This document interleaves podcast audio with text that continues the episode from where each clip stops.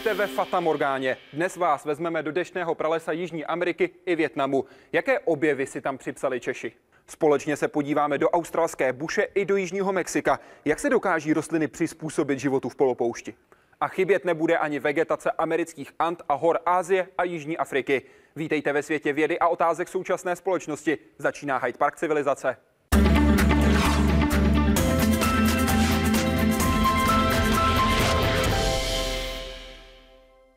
Prvním dnešním hostem Hyde Parku civilizace je Vlastík Rybka, odborník na tropické lesy v horském prostředí a také na masožravé rostliny. Vítejte, dobrý den.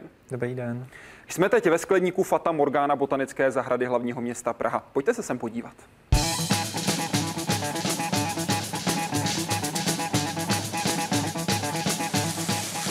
Skleník Fata Morgana byl dostavěn a osazovan v roce 2003. Byl otevřen v létě roku 2004. Je rozdělen do tří částí. Části sukulentní, která představuje biotopy polopouště, do části horské a do části nížných tropů, která je z těch tří částí největší. Většinu tropických i jiných rostlin přepěstováváme v zázemí, což jsou velké skleníky nedaleko odsud. Skleník vytápíme eh, zde v plynové kotelně. V té nížné tropické části udržeme stabilní klima mezi 20 a 30 stupni, což je uh, mimořádně náročné třeba teď v zimě. Vlhkost se tam udržuje jednak zálivkou, která je automatická, ale musíme zalévat i my. Toto je naše úpravna vody, Skleník samozřejmě nemůžeme zalévat běžnou řádovou vodou, protože ty rostliny by samozřejmě trpěly a postupně by nám uhynuly. Používáme proto technologii reverzní osmózy, což je jednoduše řečeno eh, přečišťování vody přes velmi jemná síta.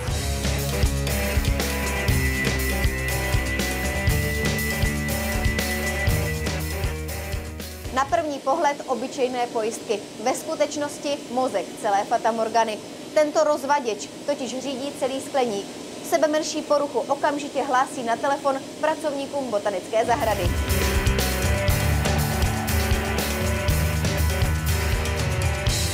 Všechny systémy skleníků jsou napojeny eh, do takzvaného systému MARS, což znamená měření a regulace a my ty výstupy můžeme sledovat a řídit. Můžeme tady sledovat vzdušnou vlhkost, teploty, eh, stupeň otevření oken a tak podobně. Tropické jezírko je rozděleno na dvě části. Na část americkou, Nový svět a na část starého světa, to znamená ryby a rostliny Afriky a Ázie. To jezírko má dohromady zhruba 220 kubíků a je hluboké 5 metrů. Na čištění toho jezírka potřebujeme potápěčský výcvik. V sezóně do toho jezírka uh, musíme lézt minimálně jednou týdně, spíš víckrát. Teď mimo sezónu, kdy není tolik světla, stačí třeba jednou za 14 dní. Do této nádrže teče voda z jezírka. Pak prochází třemi pískovými filtry, UV filtrem a biofiltrem, ve kterém vodu čistí bakterie a řasy. Pak se vrací zpět do jezírka. Pokud je ale příliš zásaditá, pH se upraví zde pomocí kyseliny. A ještě několik čísel. 5000 druhů rostlin, 60 druhů zvířat, 1750 metrů čtverečních výstavní plochy. To vše je Fata Morgana. Skleník unikátní také svou polohou na členité skále. Veronika Kvaková, Česká televize.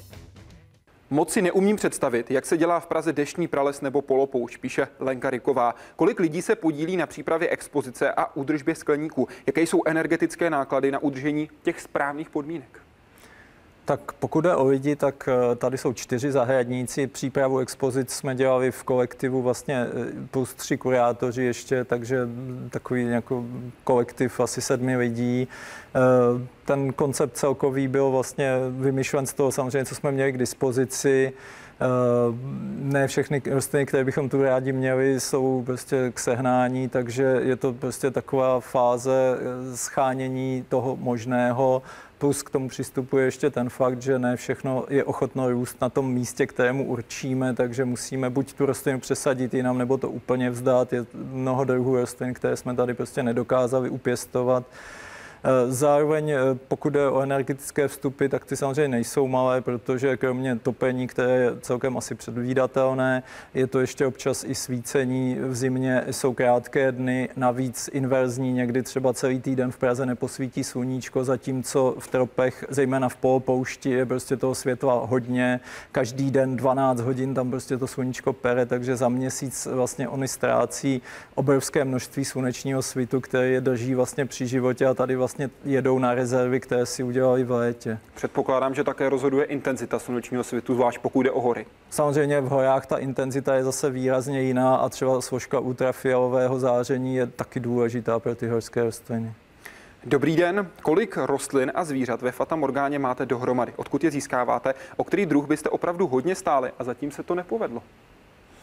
Tak rostlin, nemáme to spočítané úplně přesně, právě protože to má nějakou dynamiku, něco, něco umře, něco dosadíme, čili ta čísla jako létají, řekněme, v řádu desítek až stovek nepřesností, ale je to okolo pěti tisíc druhů rostlin. eh, S tím, že máme tady vzácnosti, které se třeba už ani jinde v Evropě nevystavují, takže spoustu vzácností už tady máme, ale jistě by se našly ještě rostliny, o které bychom výrazně stáli. Ale že bych teď dokázal jmenovat jednu jedinou, s Můžete tím bych klidně dvě nebo tři? měl problém. Um, Navíc každý kurátor je vlastně jinde, takže já třeba bych stál o některé rostliny ze stolových hor, které jsem i osobně viděl a je zakázáno je vyvážet, takže v podstatě ta šance je téměř nulová, protože pokud chci dodržet před všechny předpisy, které existují, tak tu rostlinu asi nemám šanci získat, protože v kultuře zatím není a je z Venezuely zakázáno vyvážet. Přece jenom část Venezuely a rostlinstva ze stolových hor tady ale máme, protože to je ta střední část. Je to tak? Ano, ano. Co přesně tam máme?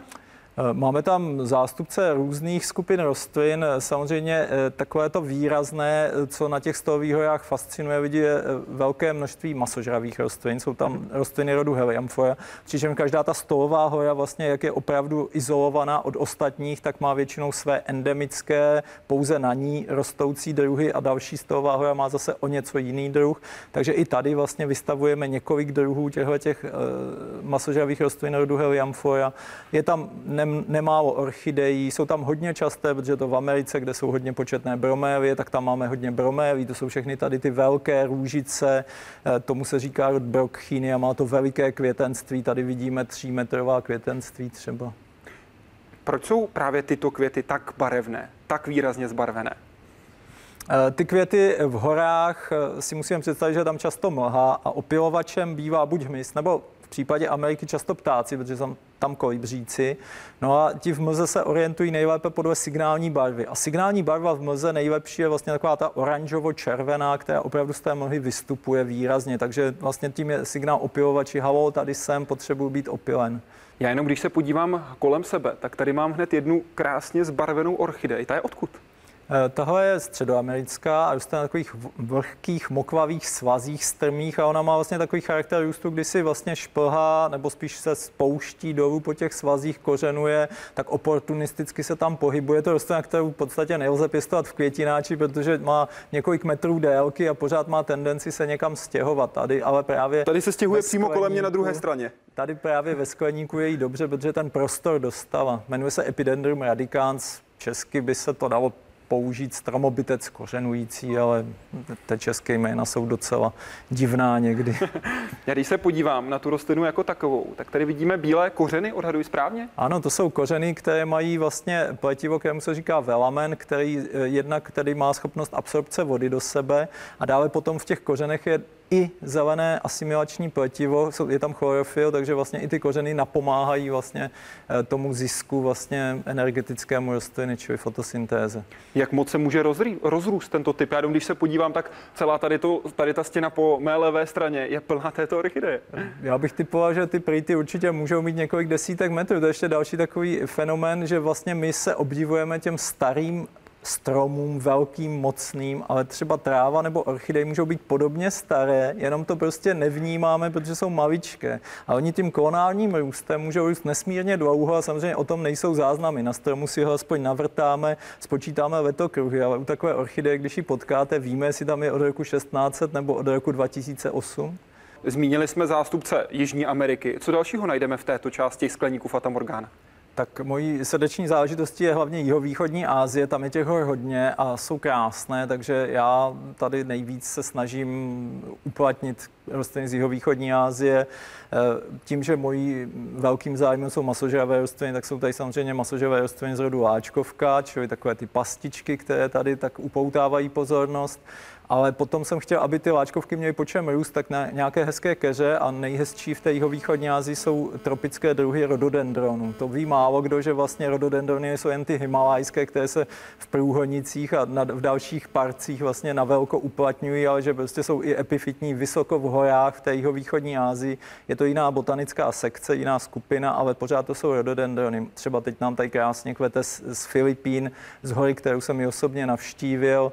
Eh, rhododendron rousej.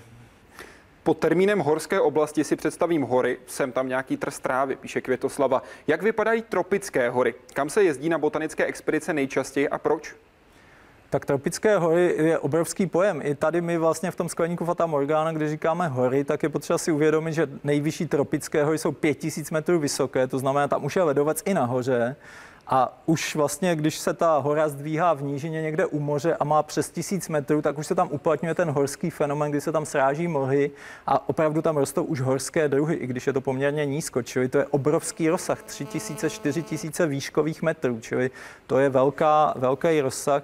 Ale obecně, když mluvíme o horských lesích, tak jsou to mlžné lesy, čili je tam, jsou to takové křivolesy, různé eh, klikaté kmínky, mezi kterými se už i hůř pohybuje, ty jsou ověšené mechy, je to celé takové husté, takové tajemné, takové je tam ticho většinou, i opravdu jak ten mech tlumí zvuky.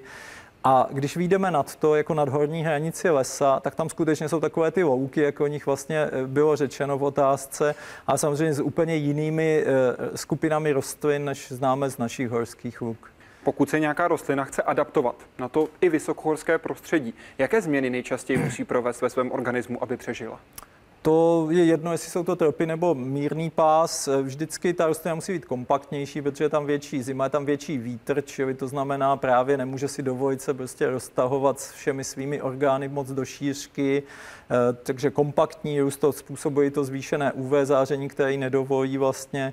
Musí být eh, schopná čelit vyšší radiaci sluneční, čili prostě mít eh, chráněná nějak pletiva, buď pomocí trichomu, nějakých chlupů, nebo nějakou změnou barvení, tě, zbarvení těch mladých listů, že jsou třeba výrazně červené, což je hezké zase pak i na pohled.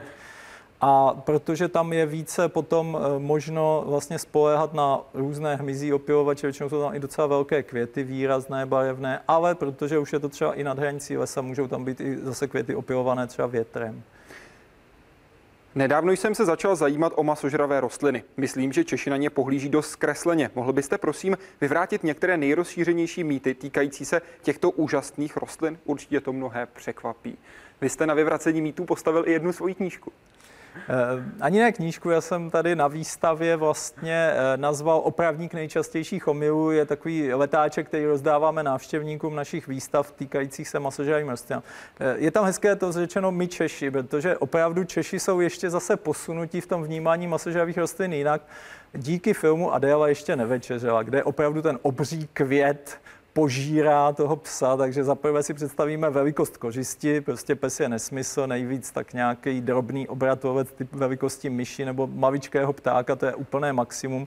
A pak hlavně žádný květ, květy jsou na rozmnožování, čili ty slouží, naopak tam často ta masažová rostlina hmyz potřebuje, aby ji opilil, ale květy má někde nahoře a dole má ty pasti a ty jsou listového původu, vždycky listového původu a tam tedy ten hmyz lapá. Čili to jsou takové největší mýty. Velikost kořisti, a e, vlastně čím vůbec chytá. Plus tam, kde jsou takové ty takzvané gravitační pasti, které mají víčko, tak si spousta lidí myslí, že to víčko vlastně zavře a tím je ta kořist chycena. Ale tenhle aktivní princip vlastně lapání kořisti se zavřením, to má pouze mucholapka, e, kde vlastně dvě poloviny listové čepele se sevřou na základě podnětu. Jinak ty gravitační pasti mají víčko proto, aby tam nepršelo, aby se tam neředil vlastně ten obsah, kořist, e, obsah pasti a to víčko tím pádem zůstává pořád ve stejné pozici, k žádnému zavírání nedochází. Co se tedy děje, když už se nějaký hmyz chytí? Eh, když se ten hmyz chytí, tak je to vlastně eh, zajímavé, že ještě ta fáze, jak se chytá, že vlastně tam je hodně kluská část té pasti, která nedovolí tomu hmyzu vlastně vyšplhat zpátky nahoru. Dokonce nové moderní molekulární studie těch stěn pasti prokázaly, že tam jsou takové zóny voskové, kdy ten vosk ulpí a dostane se mezi drábky vlastně i mouše, která dokáže vést po skle, takže by se čekalo, že se hravě vyšplhá nahoru, tak oni vlastně zamezí vlastně kontaktu, eh, prostě dá se říct, že zalepí prostě tu nohu tak, že ona prostě klouže, takže to, co uměla dříve, tak najednou neumí a padá dolů. A potom ten potom, samotný eh, rozklad Potom v je to v podstatě trávící proces obdobný tomu, jako když my podřeme potravu, čili jsou tam nějaké proteolytické enzymy, které vlastně eh, postupně rozkládají vlastně bílkovinu a činí z ní vlastně mm, živiny, která ta rostlina využije, tak jako když hnojíme rostliny na list. Už jsou to prostě potom jednoduché látky, které ona umí přijmout. A co šance na únik? Jsou vosy jediné, které se dokáží prokousat ven? Ehm, no, vosy, vosy se občas prokoušou, to mě i zaujalo, že vlastně tady naše české vosy jsou asi šikovnější než americké, protože eh, nám se tady velmi často prokousávají vosy, když se chytí do pastí třeba saracény, špirvic ze Severní Ameriky, tak to zvládnou prostě vyhryzat otvor, pak prchne samozřejmě vše, co v té pasti bylo. Ale třeba v Severní Americe jsem bedlivě prohlížel množství pastí a nikdy jsem tam nenašel prohryzaný tak to vlastně otvor do té pasti. Co pro vás jsou masožravé rostliny? Je to pro vás ukázka evolučního vývoje, to kdy se příroda dokáže přizpůsobit tomu, v jakých podmínkách žije? Eh, masožravé rostliny jsou určitě fascinující. Na nich je zajímavý mnoho faktorů, ale jeden z nich je ten, že vlastně eh, dokázali vyřešit tu situaci, kdy kolem sebe mají málo živin, tím, že si vlastně elegantně opatří živiny navíc. Zatímco ty ostatní rostliny musí šetřit ze stavebním materiálem, dělají malé drobné lístky, snaží se prostě být jako úsporné v tom růstu, protože těch živin je málo, tak oni vlastně toho elegantně obešli a tím si vlastně vytvořili konkurenční výhodu proti těm, kteří tohle to neumějí. S kým vším spolupracujete jako Botanická zahrada Praha, abyste se dostali k těm exponátům? Protože předpokládám, že ti, kteří jsou z těch daných zemí, ať už je to Větnam, ať už jsou to Filipíny, ať už je to Venezuela, přece jenom vlády těchto států asi nebudou chtít dávat svoje národní bohatství jen tak. Takže tam nějaká spolupráce musí být.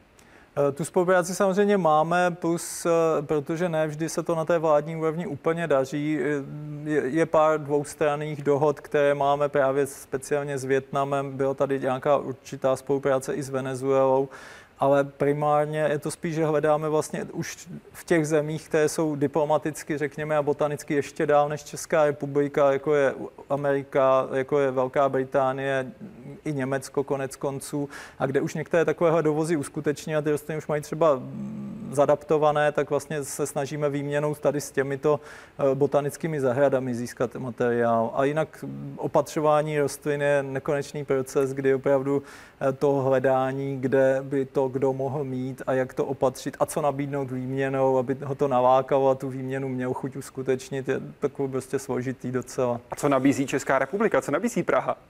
Praha nabízí rostliny, které jsme sbírali na našich oficiálních expedicích a které se nám třeba daří pěstovat, zatímco jiným zahradám ne. Třeba tam nad vámi ve svahu je taková kapradina, která má takové prstovité listy proti sobě, říká se jí Dipteris conjugata.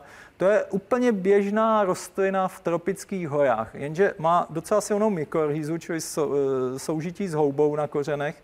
A nám se ji podařilo převést tak, že jsme ji tady dokázali vlastně ubytovat, že roste. To se zatím povedlo jenom málo botanickým zahradám na světě, takže my když nabídneme tenhle ten dipteris vlastně na výměnu, tak po něm každý nadšeně skočí, protože opravdu zatím se moc nepěstuje. Vy jste na vašich expedicích zamířil nejenom do jihovýchodní Asie, ale třeba také na Novou Kaledonii. Nová Kaledonie je rozhodně zajímavá tím, že je to místo, které je unikátní určitými druhy. Co tam najdeme a jinde ne?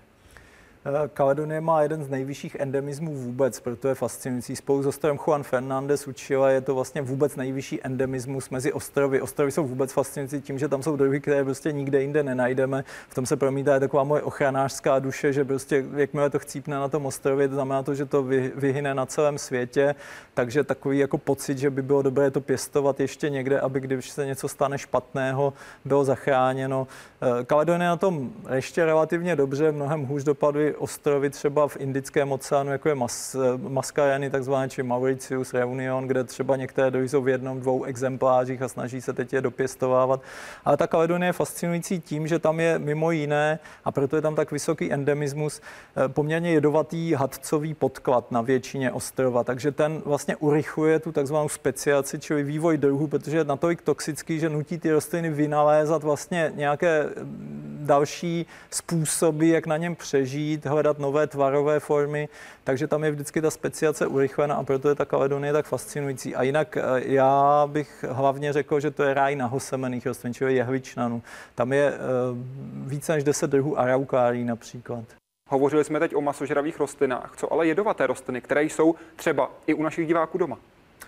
Tak jedovatých rostlin se pěstuje hodně. Já si pamatuju dokonce, když jsem dělal na střední škole eh, takzvanou sočku odbornou činnost, tak tam byla jedna eh, kolegyně, která prezentovala výzkum, co všechno roste v zahradách mateřských školek za jedovaté rostliny. Znělo to docela jako syrový horor. Opravdu těch hodně jedovatých rostlin, jako přímo, které se děti můžou dostat do kontaktu, je hodně. Čili ta povědomí o těch jedovatých rostlinách, jejich nebezpečí není příliš velké.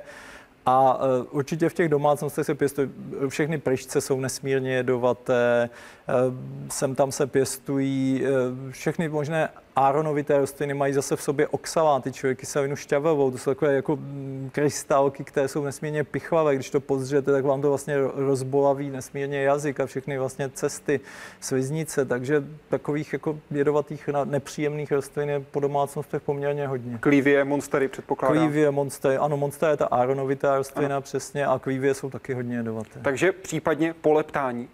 To je to, co se může stát. U těch ionovitých ano, tam jsou skutečně ty, ty krystalky vlastně šťavelanů jsou to, co způsobuje ten problém. Říká vlastní Rybka, prvního z Parku civilizace. Děkuji. A my z tropických horských lesů vyrazíme do polopouště. Kaktusy, sukulenty, jedni z hlavních, nejvíc viditelných rostlinných obyvatel polopouští. Subtropický pás tvoří přechod mezi tropy a mírným pásem. Sucho pravidelně střídá období dešťů a i když na první pohled vypadá polopoušť druhově mnohem chudší než bujné tropy, nabízí řadu překvapení. Některé ty rostliny mají hlízy a jsou vlastně pod zemí. Většinu toho roka je vlastně tam nemůžeme najít a pak třeba zaprší a oni vyrostou. Často se třeba i maskují. Jo? To je třeba případ těch kaktusů nebo sukulentů. Jejich problémem je, že nějaké zvíře jako může chtít sežrat, takže oni se snaží vypadat nenápadně. Objevy nových druhů hlásí botanici často, nevždy se ale jejich nadšení promění v zápis do atlasu rostlin. V dnešní době člověk to musí posuzovat trošku kriticky, protože poměrně hodně kaktusářů se vlastně jakoby živí eh, prodejem rostlin, takže těm se vyplatí vlastně jakoby objevovat nové druhy. Ale sem tam se objeví i takzvaně dobrý nový druh. Třeba tato mamilárie. Vědci ji našli loni v Mexiku. Když nekvete, vypadá skoro jako kámen, aby nebudila nežádoucí pozornost predátorů. Echinocactus gruzony, v přírodě poměrně vzácný mexický kaktus. Mezi kaktusáři se mu říká židlička pro tchýni. V období sucha rostlina přitiskne tato žebra k sobě, aby zmenšila plochu, na kterou dopadá slunce. V období dešťů se zase nafoukne. Místo listů trny, které kaktusy nejen chrání, ale i stíní a tím ochlazují. Fotosyntézu zajišťuje zelený stonek. Ten navíc slouží jako zásobník vody. Některé sloupcovité druhy jí dokáží zadržet i několik tun. Blahovičník žhář svou konkurenci likviduje zakládáním požárů.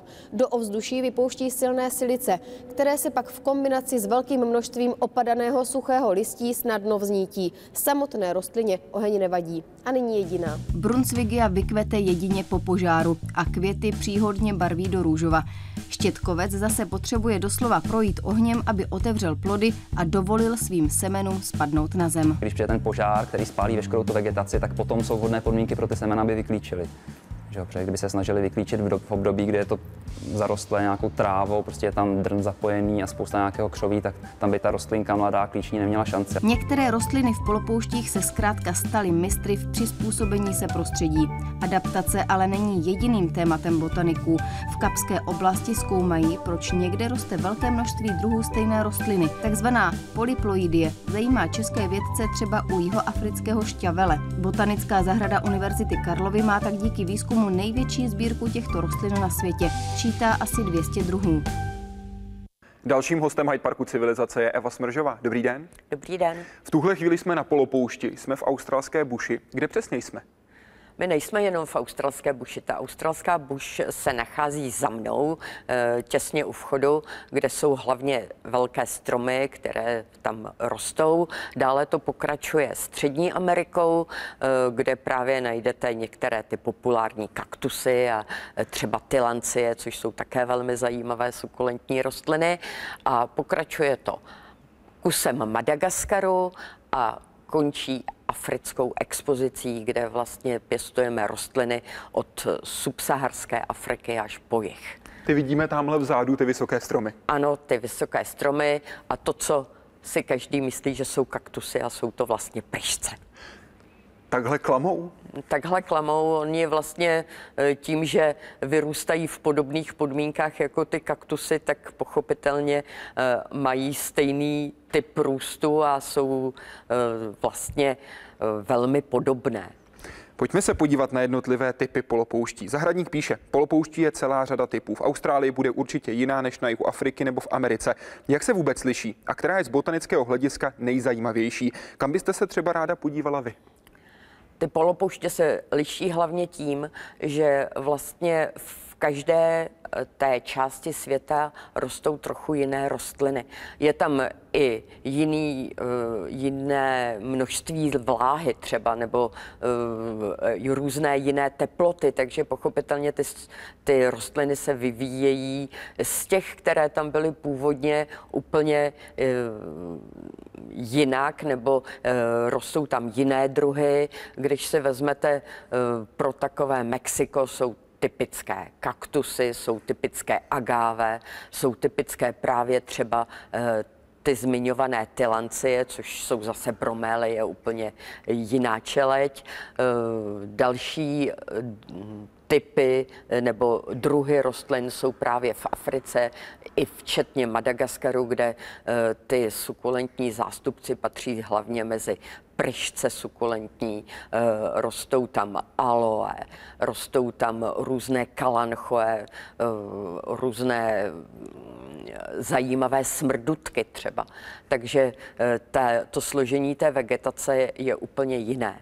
Vy jste tam šestkrát byla na Madagaskaru. No, to je moje srdeční záležitost, protože tam je neustále co objevovat, protože e, tam jezdí, ne, že by tam jezdilo málo botaniků, jezdí tam spousta botaniků, ale je to takový trošičku složitý, protože vlastně e, jsou, jezdí tam buď lidé za vlhkomilnou vegetací, anebo za suchomilnou. A já tím, že vlastně mám tady na starosti všechno, nebo téměř všechno, tak eh, prostě se zajímám o to, co i v těch třeba suchých oblastech eh, nemůžete si představovat, že prostě ta poušť nebo ta polopoušť je celá sucha. Existují tam pochopitelně místa, kde, eh, kde se ta vláha trošičku víc zadržuje a tam rostou třeba zase úplně jiné zajímavé rostliny. A tak bych mohla pokračovat do nekonečna. Zaměřme se na jednu konkrétní. Mě totiž zajímá druh pachypodium. Vy jste se podílela na jeho objevení na Madagaskaru. No, Trošku, my, mm, ono to ještě není publikovaný, takže já o tom nechci zase tak mluvit, ale obě, jako na Madagaskaru existuje, jako roste největší množství pachypodí jako na světě, protože další čtyři ještě rostou v Jižní Africe nebo v Africe. A na Madagaskaru jich je strašně moc a tam eh, jsme právě našli jedno pachypodium, které se vůbec nepodobá žádnému jinému druhu a eh, teď kolegové spolu s profesorem z Madagaskaru eh, ten druh popisují, takže, nebo on už je popsaný, ale ještě to není publikované, takže to, to bude jako velice zajímavá záležitost, ale já si myslím, že na Madagaskaru je ještě tolik nepopsaných rostlin, že eh, se to těžko eh, vůbec dá zvládnout a bohužel mám trochu strach, že se to nezvládne eh, vůbec, protože tam dochází k velké destrukci těch přírodních lokalit. Eh, zásahy člověka. Zásahy člověka, také pochopitelně i zásahy klimatu, změn klimatu, ale ta populace na Madagaskaru roste obrovským, eh, obrovským způsobem a pochopitelně jsou stále další požadavky na půdu, tím pádem se ty lokality ničí. No. Kolik z rostlin, které dnes žijí na pouštích a polopouštích, původně žilo v úplně jiném prostředí? Jaké jsou hlavní znaky přizpůsobení se pouští? Eh, hlavní znaky přizpůsobení pouští eh, je vlastně získání takového zvláštního způsobu eh, konzervování vody. Ono se to týká jednak i produkce těch živin, kdy oni tyhle ty rostliny mají úplně jiný metabolismus. A kromě toho... Liší? Eh, liší se to tím, že oni vlastně neotvírají eh, ve dne vůbec průduchy a otvírají je jenom v noci, kdy jsou ty teploty nižší a je i vyšší, vyšší vzdušná vlhkost. Takže oni se vlastně do sebe, do toho těla načerpají vzduch, včetně kysličníku uhličitého, který potřebují dále na vytváření těch různých cukrů a eh, tahle ta další část probíhá zase ve dne. Eh, je to řečeno velice laicky. Kromě toho ty rostliny mají úplně jiné tvary těla. Stloustnou jim stonky, které vlastně získají prostor k zadržování vody. Stejně taky můžou stloustnout listy, což jsou třeba právě agave aloe, ty stlustlé stonky mají zase eh, kaktusy, eh, sukulentní pryšce. To jsou asi tak ty eh, věci, které každý zná. A vlastně oni tímhle tím způsobem e, tu vodu konzervují. Hodně jim k tomu napomáhají třeba i trny, které vlastně u těch kaktusů vytvářejí takový stín a rozbíjejí vlastně to světlo, takže se nedostane až tak k té pokožce a, a ta není tak vysušovaná. Vy jste zmínila kaktusy. Většina diváků si určitě představí ty klasické sloupovité kaktusy, ale jeden z našich diváků se ptá na různé typy kaktusů. Která poušť nabízí nejširší v úvozovkách nabídku druhu? Čím je to způsobené? Tak eh, určitě nejvíce kaktusů eh, roste v Mexiku, nebo nejvíce druhů. Eh, jsou tam teda jednak tyhle ty sloupovité rostliny, pak jsou tam různé kulovité rostliny a rostou tam i takové kaktusy, které vlastně vůbec jako kaktusy nevypadají. Jsou to rostliny, které vypadají jako takové malé keříky a teprve když vykvetou, tak vlastně vidíte, že je to kaktus. My tady i jednu rostlinu pěstujeme a vlastně nikdo by neodhadl, pokud se nepřečet, nepřečte jmenovku, že to vlastně patří mezi kaktusy. Proč se takto kryje? No, to je vlastně ten původní typ, který vzni, z kterého se ty kaktusy vyvinuly postupným tloustnutím toho těla, jak se ty podmínky klimatické zhoršovaly. Oni ex- existují třeba kaktusy, které e, rostou i na stromech, epifitní druhy, kterých je také obrovské množství. E, já si myslím, že diváci budou určitě znát takové ty velikonoční kaktusy nebo, e, nebo vánoční kaktusy, což jsou což původně teda ty jejich předci, z kterých se tyhle ty rostliny vyšlechtily, byly epifitní druhy, které rostly na stromech. E, řekla bych ještě něco k tomu, co teda je epifitní efektní, aby se, Prosím. protože většina lidí si myslí, že jsou to paraziti. Nejsou to paraziti, jsou to jenom rostliny, které jsou vlastně na stromech nebo na jiných rostlinách přichycené, získávají tam stanoviště a ty živiny čerpají z vláhy a třeba z opadů listů, které se schromažďují mezi kořeny. Neobvyklý přístup mají zase jiné rostliny, trošku v jiném směru, protože, jak píše Karel Virval, slyšel jsem, že některé rostliny třeba nevykvetou, dokud neprojdou žárem. Jak to děláte při jejich pěstování? To je zapálíte. Vy tady s tím máte konkrétně zkušenost? Ano, máme s tím zkušenost. My jsme tady zapálili jeden žlutokap, což je taková ano. rostlina, která roste tady za mnou. Jak opálili se to dělá? jsme ho, odpálili jsme ho let lampou, pak jsme ho nechali nějakou dobu na suchu a, a pak jsme ho začali zase zalévat a on vykvetl. My to neděláme běžně, protože ty rostliny eh, jsou uh, jednak vzácné a nechceme je poškodit, uh, nehledě na to, že existují jiné způsoby, jak je přinutit k tomu, aby vykvetly, ale hlavně uh, nikdo asi neviděl, jak vypadá takový spálený kus polopouště nebo jiné, jiné části krajiny, kde v podstatě vidíte akorát opálené opálené kmeny a jinak eh, tam neroste vůbec nic. Myslím si, že naši navštěvníci by nám za to nepoděkovali. A my dokážeme ty rostliny přimět k tomu, aby vykvetly, eh, dejme tomu, že se prodlouží nějak období sucha a pak eh, ty rostliny vykvetou. Říká botanička Eva Smržová. Děkuji vám za rozhovor. Rádo se stalo. A z polopouště teď vyrážíme do tropického deštného pralesa. Průměrná teplota kolem 20 stupňů a dešťů tolik, že se voda nestíhá vypařovat. To je tropický podnebný pás. Rozkládá se kolem rovníku plus minus 23 stupňů na sever na jih. Podstatě je vymezen obratníkem raka a kozoroha. Botanik má rád zelenou barvu a rostliny, a když teda chce, poznat nějakou vysokou diverzitu, tak se snaží do tropického lešného lesa dostat. To hlavní se dnes ale odehrává v laboratořích. Na začátku práce botanika je živá květina v přirozeném prostředí.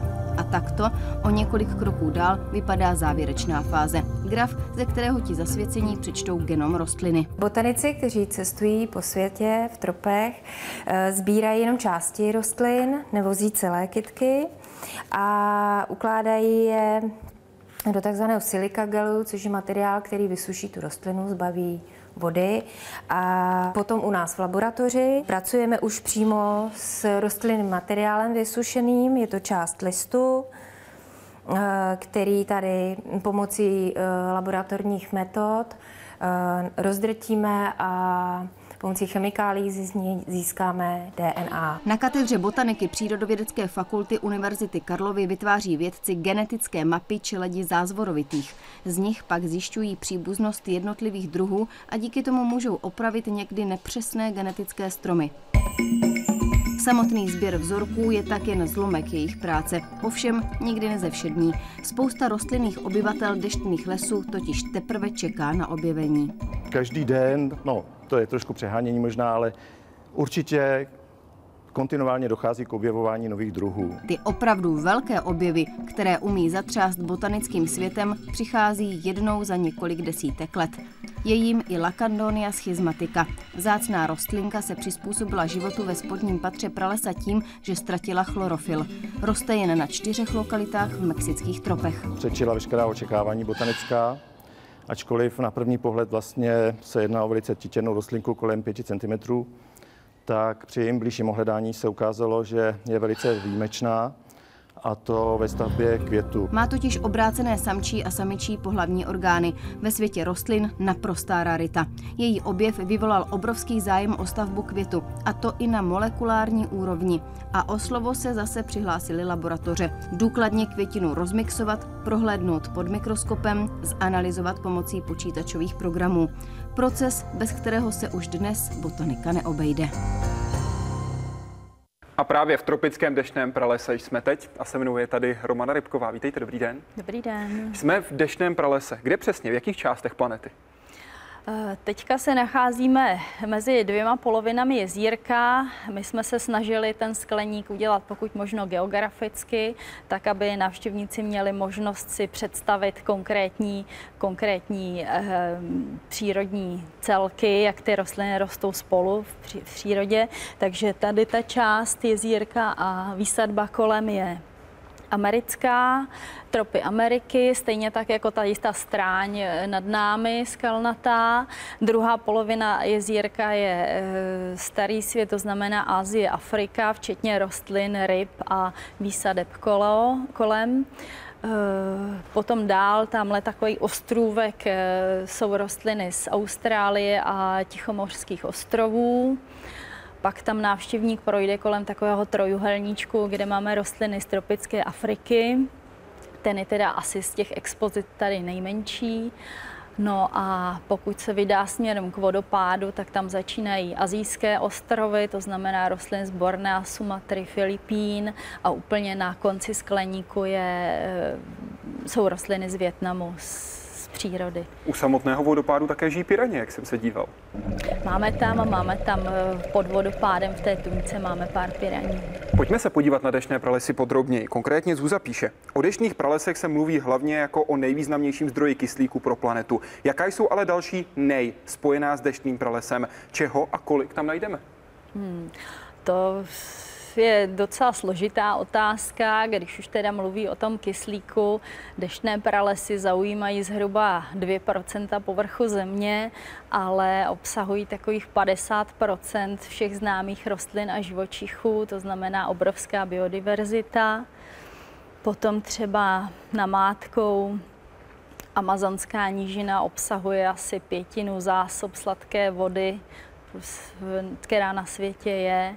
A takovýchhle příkladů by se samozřejmě dalo najít spousta. Typická pro dešné pralesy je také druhová rozmanitost, co se týká jednotlivých pater. Kolik pater rostlin najdeme v dešních pralesech? Eh, to ono se to liší, ono se to liší kontinent od kontinentu.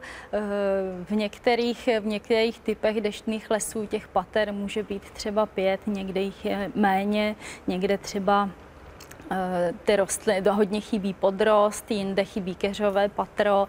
Je to rozmanité. Nedá se to takhle říct přesně a napasovat to na všechny lesy světa stejně. Předpokládám, že se to také velmi dynamicky mění, vzhledem k tomu, jak rychle rostou třeba dřeviny v deštních pralesích. Samozřejmě. Mohou to být až metry ročně? No, já si myslím, že jo, protože už jsme vysazovali tady ten skleník, tak eh, nejvyšší dřevinu, kterou jsme sem přinesli v květináči, tak byla tak metr, metr vysoká. Metr a do dvou, tří let nám tady šimrala špičkou strop, takže ono ty, ten metr až dva za rok ty nejrychlejší dřeviny v pohodě narostou. A co ty nejstarší dřeviny? Dožívají se třeba stovek let? Eh, dožívají, ale v tom tropickém nížiném pralese, jak je samozřejmě eh, hodně rychlá látková výměna, i ty stromy rychle rostou, rychle stárnou, mnohem, starší, mnohem většího stáří se dožívají stromy v oblastech, kde je třeba suché klima, kde pomalinku rostou, pomalinku vyzrávají, tak pochopitelně žijí taky déle. Nebo třeba v horách, jako horské stromy rostou pomaleji, tak taky se dožívají docela vysokého stáří. Vy jste zmínila tu rychlou látkovou výměnu. Můžeme tedy říct, že nejrychleji koluje život právě v deštních pralesech? Eh, to dá, dá se to tak říct. Zajímalo by mě, jakým způsobem se adaptují tropické rostliny na prostředí, ve kterém žijí, píše Roman Válek. Vysoká vlhkost ve spodních patrech pralesa, málo slunce k tomu.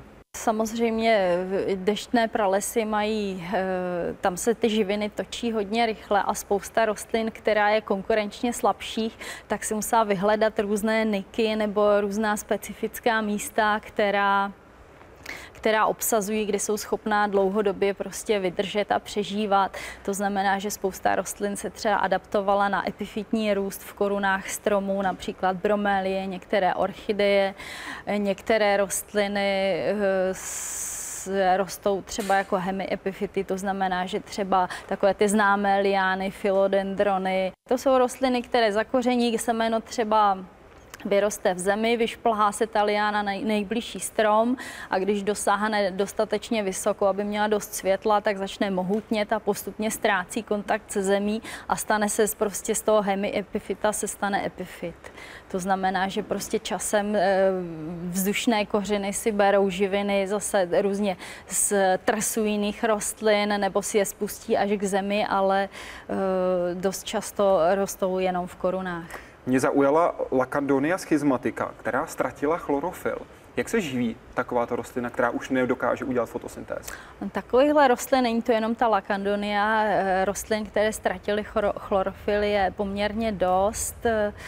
Eh, to jsou rostliny, které eh, žijí v symbioze třeba s hubami a adaptovali se na soužití s houbami, od kterých si berou ty živiny a ta houba zase si bere živiny, ta parazituje zase na něčem jiným dost často parazituje třeba na dřevinách, na stromech, které jsou nějakým způsobem nemocný, ta houba je napadne, eh, dostává z nich ty živiny že, parazitickým způsobem a k tomu ještě živí právě tyhle, ty, tyhle ty eh, rostliny, jako je ta lakandonia. Těch rostlin je spousta, eh, nemusí to být jenom na dřevě, může to být i na jiných rostlinách, na kořeny. Najdeme příklady i v naší přírodě, třeba mezi orchidejemi, protože u nás se rostou asi čtyři druhy eh, parazitických orchidejí, které taky ztratily chlorofil a můžeme je najít i v českých lesích, v české přírodě, nezelené orchideje, které parazitují. A co symbioza rostliny a třeba mravenců?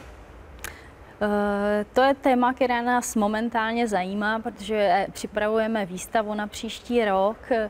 Je docela velká skupina rostlin z různých čeledí, které jsou vzájemně vůbec nepříbuzné ale adaptovali se na soužití s mravenci, využívají ty mravence v podstatě jako zdroj třeba hnojiva nebo jako ochranu před bíložravci.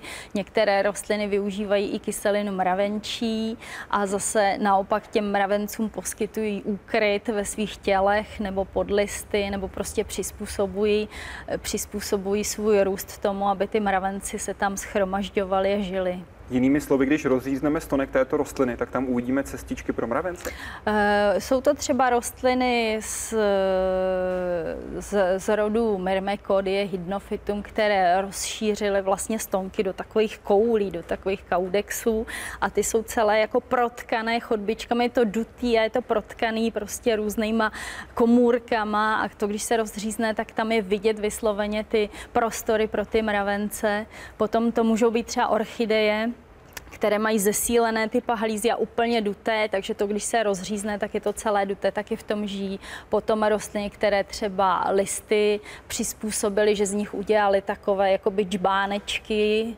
nebo takové, taky takové duté útvary, kde ty mravenci se mají kde schovat. Jiné rostliny zase přizpůsobily, že ty listy prostě připlácnou ke kůře, přitisknou a taky je tam prostě ochrana, kde ty mravenci můžou žít a e, jsou tam chránění. Jak velká komunita mravenců tak to ukryta být může? Záleží na typu rostlin. Některé rostliny, říká se tomu těmhle s těm útvarům domácia, to jsou vlastně že, to, to obydlí pro ty mravence. Některé dokáží udělat úplně maličké, třeba jenom jako hrášek veliké. Některé třeba z ty hydnofita myrmekody dokážou udělat kouly o velikosti lidské hlavy, takže tam se ta mravenčí kolonie vejde docela veliká. Lucie Simová viděla na Facebooku fotku vaší vanilky. Jak a kde jste ji s kolegy objevili? Dá se nějak využít kromě potěšení oka? Jak moc je rozšířená? Jak často se stane, že český botanik objeví něco nového v tropickém pralese? Popište tu expedici do Větnamu, prosím. Tak expedice do Větnamu těch bylo víc a měli jsme spolupráci vlastně s eh, Institutem tropické biologie v Hočiminově městě, takže jsme ve spolupráci s větnamskými biology jsme tam mapovali jednu rezervaci o které si jako Větnamci si přáli to vyhlásit národním parkem, tak aby jsme tam, eh, aby se zjistilo, co tam vůbec zajímavého je. To byla rezervace Honba na jihu země. Rezervace Honba eh, blízko pobřeží a byly to hory asi 1500 metrů vysoké, nádherný, teda fakt nádherný les, pěkná oblast, eh, docela těžko přístupná. Sice vede, vede tam jedna silnice, ale potom ty svahy, to je docela, docela strmé, takže to pohybování tam nebylo jednoduché. Větnamští kolegové nám zařídili ty spousty těch papírů a razítek a pozvání, co jsme potřebovali včetně různých povolení k, po, k pobytu, ke vstupu do té rezervace, ke sběru, k vývozu, prostě všechno, co jsme potřebovali. Takže i, jenom to byla práce na nějaký rok zabít papírového draka. A jak jste nakonec našli a... právě tenhle květ, tuhle vanilku v Samozřejmě člověk si to musí nastudovat. E, jako ponořit se na poměrně dlouhou dobu do dostupné literatury na internet a něco se o té floře naučit. Takže, Takže už jdete tak trochu na jisto, víte, mus, že by tam musí, mohla být? Musí být člověk připravený, jinak v tom lese jenom chodí a kouká a tak jako celkem nic nenachází. Takže člověk musí vědět, vědět jako co asi najde a když najde něco jiného, než co hledá, tak si říká, že to by mohlo být fakt zajímavý. Jak často se něco takového stane? Uh, ale jo, stává se uh, třeba... Pro české vědce ale předpokládám poměrně unikátní nález. Ani ne, já bych řekla, že čeští vědci bádají v různých částech světa a rozhodně nezaostávají, i když ty možnosti nemají takové, jako třeba z bohatších zemí s tradičnějším výzkumem v tropech, ale nezaostávají. A poslední část té otázky, dá se využít nějak jinak, kromě potěšení oka? Uh, vanilek je asi 140 druhů a užitko, jako užitkové se používají pouze dvě, takže, uh, takže jenom pro tu potěchu. A oni kvetou navíc i málo a najít ty květy není snadné, takže on ani to oko zas tak moc nepotěší. Vidí to málo kdo. Málo kdo může říct, že viděl v přírodě rozkvetlou vanilku. Pokud je o orchideje, tak vy jste doslova zachránila likaste Skinnery, a to konkrétně v Guatemala 97. Co se tam tehdy stalo? My jsme eh, expedici v Guatemala pořádali vlastně, eh, protože stavil se skleník a počítali jsme, že nazbíráme rostliny pro skleník a vlastně základ tady sbírek v botanické zahradě. Spolupracovali jsme tam s botanickou zahradou, kde, kde Ředitelkou byla mm, paní z Čech, která byla v Guatemala provdaná, takže ta nám také hodně pomohla. A tahle orchidej, tahle orchidej jsme našli v podstatě v horách, v místě, kde se chystali rozšiřovat silnici, takže jsme tam sbírali poměrně intenzivně i kitky, které jsme, bychom si možná ani nedovolili, protože víme, že jsou vzácnější a že jich v přírodě moc není, ale tady jsme si byli vědomí, že pokud, ne, pokud ji nevezmeme my, tak ji veme buldozer, takže jsme si ji dovezli, eh, opilili jsme si ji, v, labor, v laboratoři jsme si ji namnožili, takže teď tady ve skleníku už máme víc. Jak se dováží? Hmm. Jaké podmínky musíte zajistit, aby vám rostlina skutečně přežila tu cestu? To už, to už celkem, celkem umíme za ty léta. S orchideema to není tak těžké, ty vydrží, ty mají prostě spoustu zásobních látek v těch pahlízách, horší to s ostatními rostlinami. Máme už poměrně vychytaný systém, jako co zavřít, co zavřít do trvalé vlhkosti, aby to nevysychalo, co naopak trošku přisušit, co lze jako ořezat a ostříhat tomu listy, co nesmíme udělat. Takže ty zkušenosti už už, už tady jsou. Už tady jsou. Když jsem byl v tropickém pralese, píše Petr je, zaujaly mě nejen rostliny všude kolem mě, ale i opice a hlavně někdy, alespoň z mého pohledu, opravdu velcí motýly. Najdu je i u vás v pralese ve Fatamorgáně. My jednoho určitě najdeme, ten tady dobře poslouchá a bedlivě poslouchá celý tenhle rozhovor. No, eh, my tady děláme každý duben, každý rok výstavu nebo takové motýlí show, kdy, si, kdy se nakoupí kukly od specializované firmy v Anglii posílají nám to pěkně v polystyrénových krabičkách a my je tady necháváme vylíhnout, takže eh, každý duben tady je možné vidět eh, spoustu druhů tropických motýlů. Někteří motýly si tady, někteří jsou citlivější, ale ty nejodolnější tady dost často nakladou vajíčka, ty housenky si tady něco najdou a několik generací tady třeba zůstávají, takže i v průběhu roku se tady tak dva, tři druhy motýlů dají vidět. Není to každý rok, nepovede se to po každé, ale někdy se to stává. Jak dlouho to trvá, než se z skutečně vyklube v úvozovkách motýl a poletuje tady po Fata Morgáně? No, to je různý, protože ta firma, že jo, nám e, zabalí ty kukly v různém stádiu, protože ta výstava trvá, nebo ta show trvá skoro měsíc, nebo celý duben posílají se několikrát a někdy se nám stane, že se začnou líhnout z těch, nebo z těch kukel už v krabici, že teda rozbalujeme a horečně ohonem letíme do skleníku. Někdy to trvá déle, někdy to trvá dny, někdy to trvá třeba i týdny. Jak dlouho pak přežijí? To je taky u každého druhu motýlu jiné. Někteří motýly vydrží pár dní, někteří pár týdnů. Nejsou dočetl dlouho věcí, jsem, že jo. Dočetl jsem se dokonce, že tady míváte také druh motýla, který vůbec nemá trávicí trakt. Míváme a to je samozřejmě, oni jsou krásní, ale je to na pár dní. A co vliv lidí, těch, kteří se na ně přijdou podívat? Lidi na ně mají vliv jedině, pokud je zašlápnu. Já dneska, když jsem tady procházel Fata Morgánou, procházel jsem konkrétně no. kolem vodopádu, tak jsem doslova musel obtančit kolem jednoho motýla, který tam opanoval a já jsem musel samozřejmě z cesty celou tu pěšinku. Takže předpokládám, že občas se stane, že ne každý jo. se dokáže vyhnout. No, samozřejmě, tak jako ty motýly si tady tak různě posedávají. Jednak tady máme krmítka motýly, jednak ty motýly z let, kde se dají na rostliny, na kameny i na cestu, takže žádáme návštěvníky návštěvníky, aby dávali pozor. Pokud na ně, možno na ně moc nesahali a pokud možno žádného nezašlápli. Co je tady pro vás nejhezčí? Nejhezčí, tak eh, pozorovat rostliny, které jsme někde nazbírali v přírodě, třeba jako semenáčky nebo vysely semena a pak pozorovat ten vývoj, jak se z toho ta rostlina prostě, jak jde ten vývoj, postupně vykvete, roste, sílí. No. Člověk to má vztah trošku jako k dětem. Říká Romana Rybková. Děkuji za rozhovor, děkuji, že jste byla hostem Hyde Parku Civilizace. Děkuji.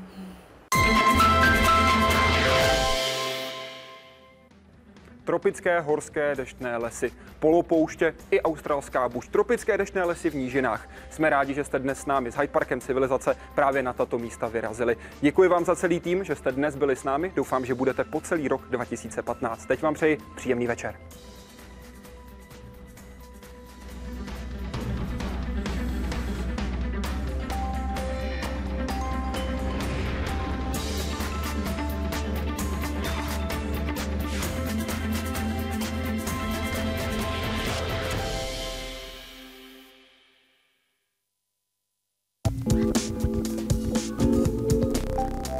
Roce 90 jsme se učili znovu demokracii. Jaký byl rok, kdy strany byly jen pro straníky a občanské fórum pro všechny? A jak se zrodila politická hvězda Václava Klauze? Rok nula po 25 letech v historii CS v sobotu 3. ledna.